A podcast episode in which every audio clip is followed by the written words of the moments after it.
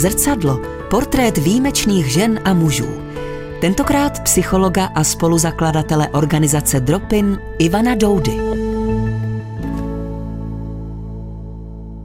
První jsme tady zavedli něco, co bylo velmi kontroverzní, a to byly substituční programy. Jsme byli obvinováni, že podporujeme lidi v braní drog a tak dále.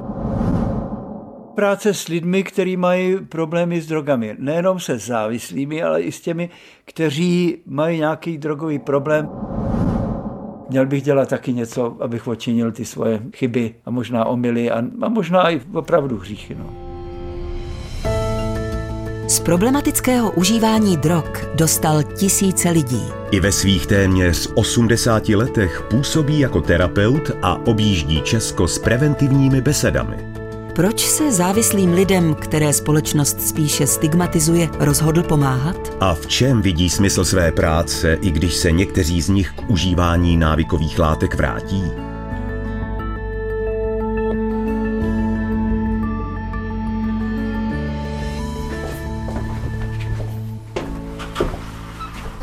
Takže já vás teď vemu na zahradu, protože ta je pro mě důležitou aktivitou, která prostě má smysl. Ten jednoduchý, viditelný smysl, protože vy něco děláte a nějak se to zúročí. Roste to, anebo to naopak korigujete tam, kde je to nežádoucí, ty plevely a tak dál. Tadyhle mám rybníček, tady mám rybičky, bohužel mě jich většina pochcípala tuhle tu zimu. Tady pěstu dýně a rajčata. Ježíš, tady je jediná merunka. Letos se urodila jediná merunka. Hm? No, to pomrzlo všechno. Ale vína bude hodně, ale taky to všechno, no ne všechno, ale část toho sní, já to nestříkám. No a tohle to je moje takové království, ale, ale udržuji jenom část toho, zase nepřeháním to, že bych se na tom pachtil a byl to jediný smysl mého života. No a tady, když se podíváte na fasádu takhle odsud, tak tohle to, protože jsem eh, spolupracoval při zakládání tak na Moravě u Třebíče, takové keramické huti, která zároveň byla jakousi jakou mini léčebnou programem pro lidi na drogách a na alkoholu. A tak mě ta šéfová té keramické huti nechala vyrobit, vidíte, tamhle je vlastně list konopí, tam je makovice, tam je houbička, lisohlávka. Trošku to souvisí s tou mojí prací eh, taky. Když se podívám teď do zrcadla, tak vypadám sice dobře, ale v téměř 80 letech přece jenom už to není ono. Cítím, že některé funkce mentální, chcete-li, eh, jak si jdou dolů, třeba paměť na jména, na některá slova, ale to, čemu já říkám, a možná je to oficiální termín, systémové myšlení to je, řekl bych, na vrcholu téměř, protože jakoby věkem, aspoň v mém případě, takový ten balast, tu pěnu dní a takový ty ideologie a politika a já nevím, co všecko neberu tím způsobem, jako berou průměrní, natož mladí občané, abych tak řekl.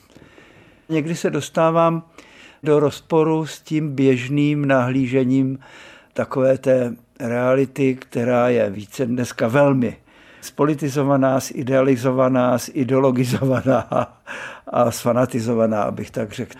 Už jsem prožil takové ty historické zvraty, takže už myslím, že víc dovedu uh, nahlížet takové to nadšení lidí a chtít dělat dobro a k čemu to taky může víc, když se to vymkne, když se to přehání a když se to fanatizuje. Je to tak trošku mojí profesí, že jo? Já jsem absolvoval psychoanalýzu a různé výcviky, takže mě vlastně zajímá nejvíc člověk a to mě taky živilo celou dobu. Když se člověk o to zajímá a je v tom vycvičen a má v tom dlouhodobou letitou praxi, 45 let dělám v tomhle oboru, tak ho tyhle ty povrchní věci už tolik neberou. Nevím, jestli je to nemoc z povolání, ale možná profit z povolání po dlouhé době. Zrcadlo Ivana Doudy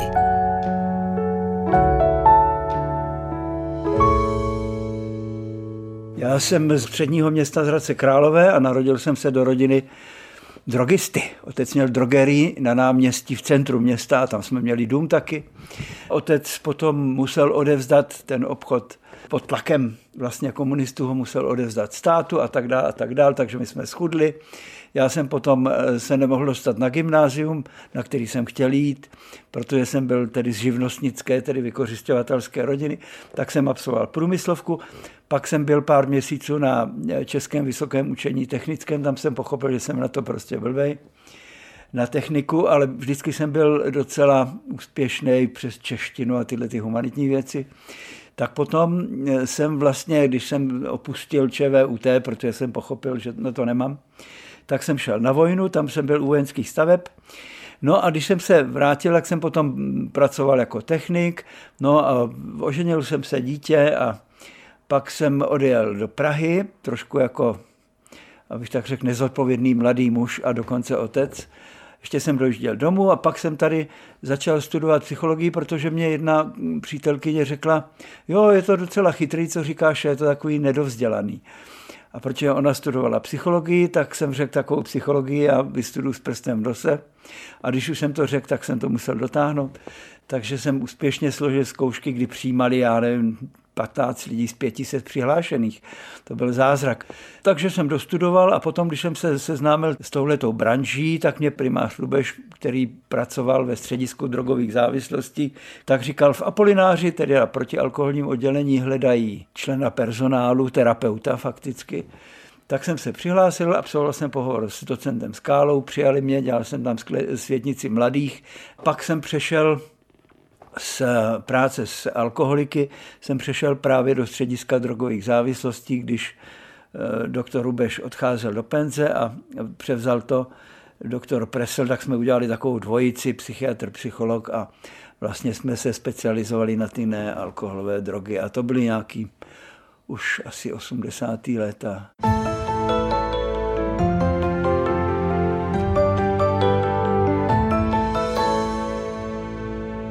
My jsme tedy založili Dropin a bylo to tak, že jsme byli kolega Presel jako psychiatr a já jako psycholog a měli jsme tam ještě jednu sociální pracovnici a úřednici. Organizačně to zvládal všechno doktor Presel, já jsem organizačně neschopný. Byla to naše profese, ono nás to živilo a zároveň jsme cítili zodpovědnost za tu kartotéku, kterou jsme naschromáždili za ty roky.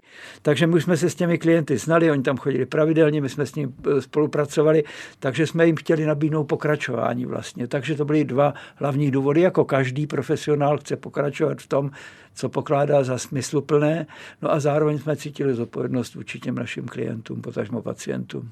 My jsme zůstali fakticky na tom samém pracovišti. Měli jsme tam takové dvě místnostky v takovém domečku v Apolinářské ulici vedle protialkoholního, ale posléze nám dali najevo, že ani tam jaksi nejsme úplně vítáni, tak jsme se spojili s Prahou, kteří nás podpořili v Karolině Světlé, takže my jsme tam získali takové tři místnostky a nazvali jsme to nízkoprahové středisko Dropin, to znamená, že ten práh dostupnosti je pro naše klienty co nejnižší. Samozřejmě v místě v té Karolině Světlé byl nějaký iniciativní občan, který organizoval petici proti nám, protože se nám opravdu objevovali ti naši otrhaní špinaví, nebezpečně vypadající klienti, no tak hold, někteří se cítili pobouření, proč zrovna u nás, ať je dají někam, ať to není vidět. A to platí o domovech důchodců skoro, nebo pro postižený. Vždycky se najde iniciativní občan. Ano, to je v pořádku, ale u nás to z těchto těch a těchto těch důvodů ne, protože by to zvýšilo, já nevím co. Pak tam ty občany, my jsme to přežili, protože nás podpořila právě Praha 1. No a potom se to sklidnilo, ti, co bydlí kolem a co měli pocit, že to ohrožuje možná jejich děti, biznis a já nevím co všechno, ven to přímo v centru Prahy, Karolný Světlý. Že? Takže zjistili, že se neotevřelo peklo a že naopak my tam víc jsme zařídili, že se tam častěji uklízelo, že se tam častěji procházeli policajti než normálně. Čili přesvědčili se, že vlastně můžeme být možná dokonce pro něj trošku užitečný. Zrcadlo psychologa a spoluzakladatele organizace Dropin Ivana Doudy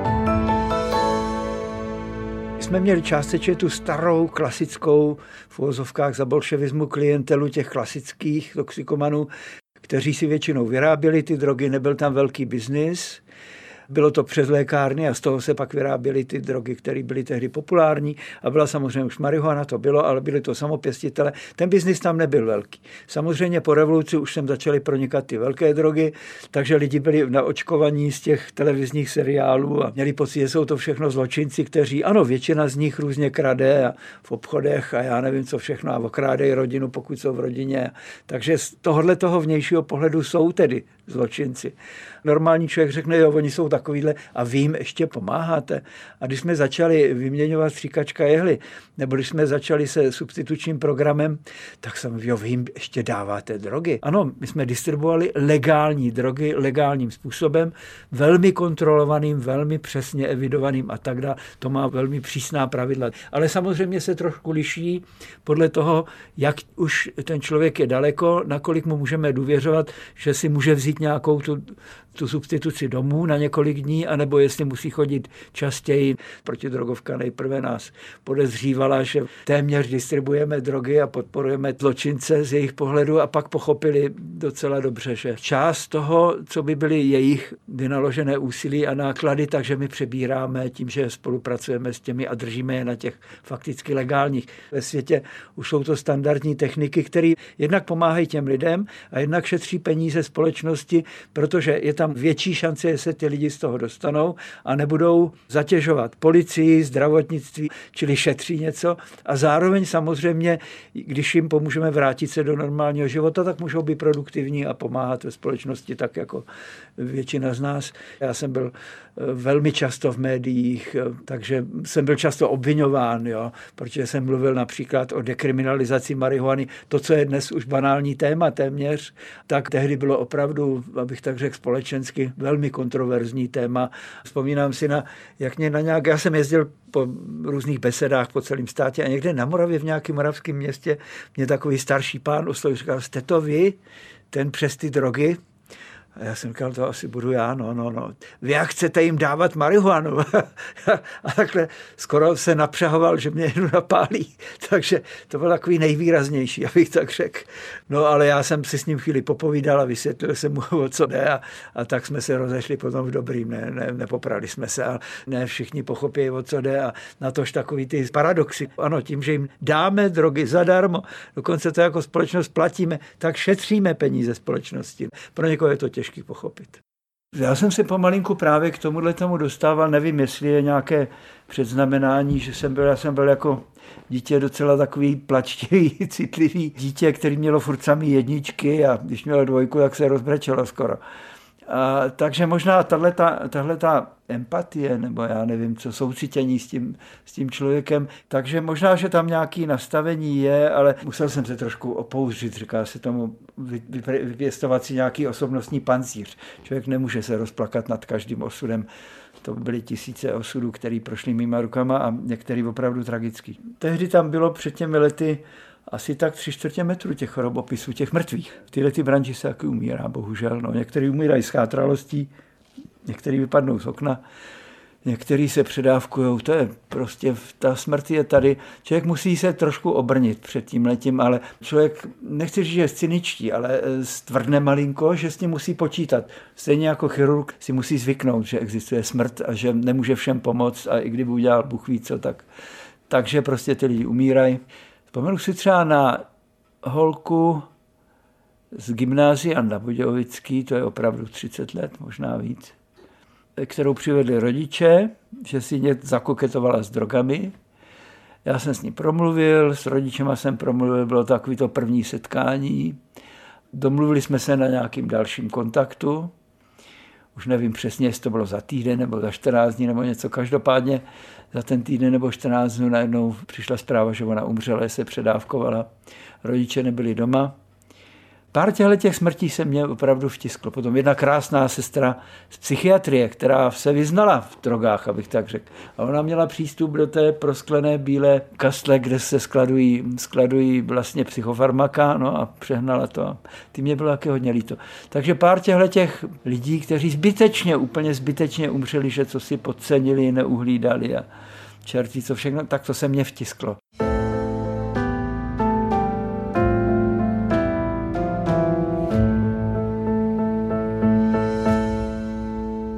Že lidé soudí, no to je přirozený, protože oni jsou jiní a vypadají ošklivě a, a člověk by si řekl, no tak když mu to pan doktor vysvětlí, tak co nemá dělat, tak normální člověk přece to nebude dělat, teď se umře. Já jsem dokonce jednou někdy v televizi říkal, že vlastně toxikománie je na úrovni, že je to zoufalý výkřik po životě a zároveň pomalá sebevražda. A teďka odlište to a musíte pracovat s tímhle paradoxem. Ten člověk ví, že může umřít. Ale zároveň, když se něco se skupí tak rád, se chytí, že bude produktivní a otec a já nevím co. Takže to, tyhle ty obecné pravdy, k těm se člověk dostává až časem, ale začne, začne ho ovlivňovat, začne se tím řídit. První je přestat soudit, pochopitelně. Že jo? Ono, spousta lidí pochopí, až když se to eh, stane v rodině. Ono může být to dítě v uvozovkách dítě. Ten člověk může být sebe líp vychovaný a já ne, teď jsou tři sourozenci a jenom jeden se stane alkoholikem. Jeden ulítne na drogách, takže jak to? Teď jsme je vychovávali stejně. No, ona je tam i hierarchie, jak se narodili, ale zároveň to geneticky může být jinak nakombinovaný a může se stát něco, co vůbec se nedopátráme, co přehodilo tu výhybku tím špatným směrem. Já mám takový příměr, který, když jsem studoval psychologii, tak jsme měli takovou tu behaviorální psychologii, že američní vědci dělali, dělali pokusy, měli rádi ty myši, myš bludiště, že takhle chodí a ta myš komplikovaně se, no, ale naučí se to, komplikovaně musí hledat, kudy se dostane k té odměně, k tomu kousku nějakého špeku. To je komplikovaná cesta, která trvá několik vteřin, a nebo je tam možnost cesty, zkratky, ale tam dostane ráno. Ona to proběhne a dostane tam ráno. A tohle to ona se naučí a běhá teda už jenom tím komplikovaným, ale jednou za x, já nevím, 40 pokusů to zkusí s tou krátkou cestou. I když ví, že tam dostane ráno. Ale říká si zřejmě, Hergot, ale já to zkusím, co kdyby? Já to zkusím tou snazší cestou a třeba tentokrát už tam ta rána nebude. A tohle to je hodně o člověku taky. Takže speciálně ti naši alkoholiků se vždycky říkalo, je to choroba, která má silnou tendenci k recidivě. A to je tohleto. Ta recidiva znamená, že ten alkoholik, nebo vysoce problémový piják, jak to nazvem, diagnostikujeme to různě, tak to vlastně zkusí, že bych už teďka začal kontrolovaně pít. Zrcadlo psychologa a spoluzakladatele organizace Dropin Ivana Doudy. Je strašně důležité najít ve své práci smysl.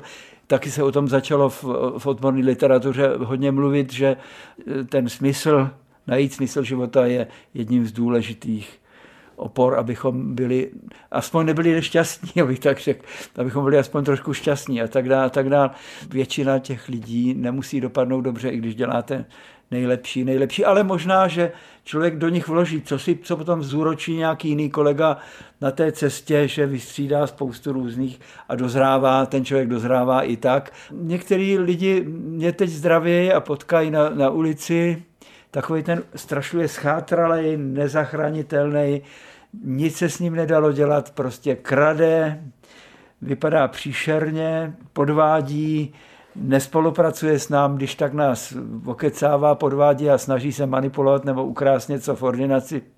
A najednou potkáte po letech vymydleného, ustrojeného chlapíka, který jde s kočárkem a říká, to jsem já, doktore. Jo, já teďka žiju takhle. Takže to jsou ty momenty, které se taky vtisknou, no, že přece jenom pár lidem člověk opravdu pomůže. A zajímavé je, že někdy řeknou, vy jste mě zachránil život tím, že jste řekl, a teď řeknou několik slov. Tohle to slovo rozhodlo, že, nebo příměr myši v bludišti, jo, tak jsem si uvědomil vždycky, když se chci opít nebo když něco, takže jsem tam myš v bludišti, která chce zkusit tu slepou cestu. A to mě možná pomohlo. Samozřejmě já nejsem tak narcistický, abych si řekl, ty lidi předtím prodělali blázince a kamarády a rodinu a já nevím, možná ještě tři doktory přede mnou, takže bych byl tak narcistický, že jsem takový genius, že já jsem ho jediný dokázal správným způsobem vyléčit, tak já vím, že jsem byl tou poslední kapkou. Takže je, to je taky dobrá zkušenost, kterou člověk získá, že nemusí pomoct všem, že to nemusí vždycky dobře dopadnout, nemusí to zvládnout, ale taky, že jenom většinou tou poslední, který si to jakoby připíše a nespichnout z toho. Tohle je taky funkcí, abych tak řekl, dlouhodobýho, dlouhodobý práce v tomhletom oboru. Nemyslet si buchvi co o sobě, že dovedu pomoct každému. Já jsem paralelně vlastně pracoval s těma klientama jako psychologicky nebo psychoterapeuticky a zároveň jsem exiboval po televizích a po těch besedách. Tohle to se velmi doplňovalo. No.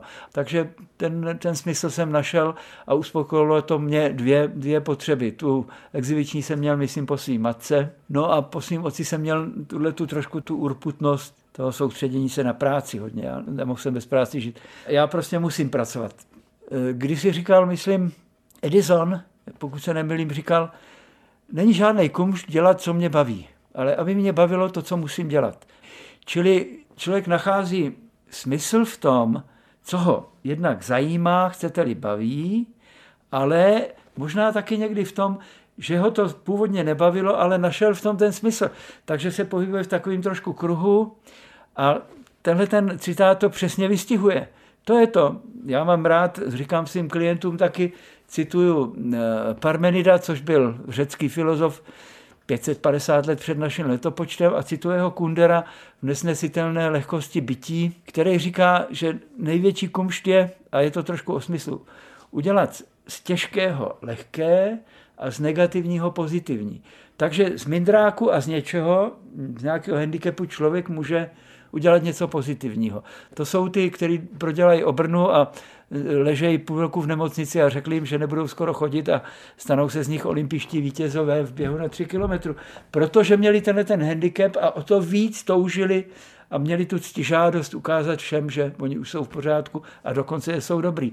Takže ten smysl ten se dostaví tím, že to člověka vtáhne. A možná je to tím, že pochopí třeba to, že nějaký úspěch přece jenom přijde, když ten pacient potká a řekne doktore, fajn, já jsem teďka v pořádku a už nepiju nebo nefetuju pět, šest, sedm let, nebo dokonce kantorky přijdou, jak je s ním a řeknou, já jsem jako studentka byla na vaší přednášce, na vaší besedě a do dneška si to pamatuju a používám to ve vztahu ke svým studentům, ke svým žákům. Takže to jsou všechno zpět, pozitivní zpětné vazby, které vám dávají jakousi zároveň odměnu a ten smysl se tím taky eh, ozřejmuje a udržuje pochopitelně.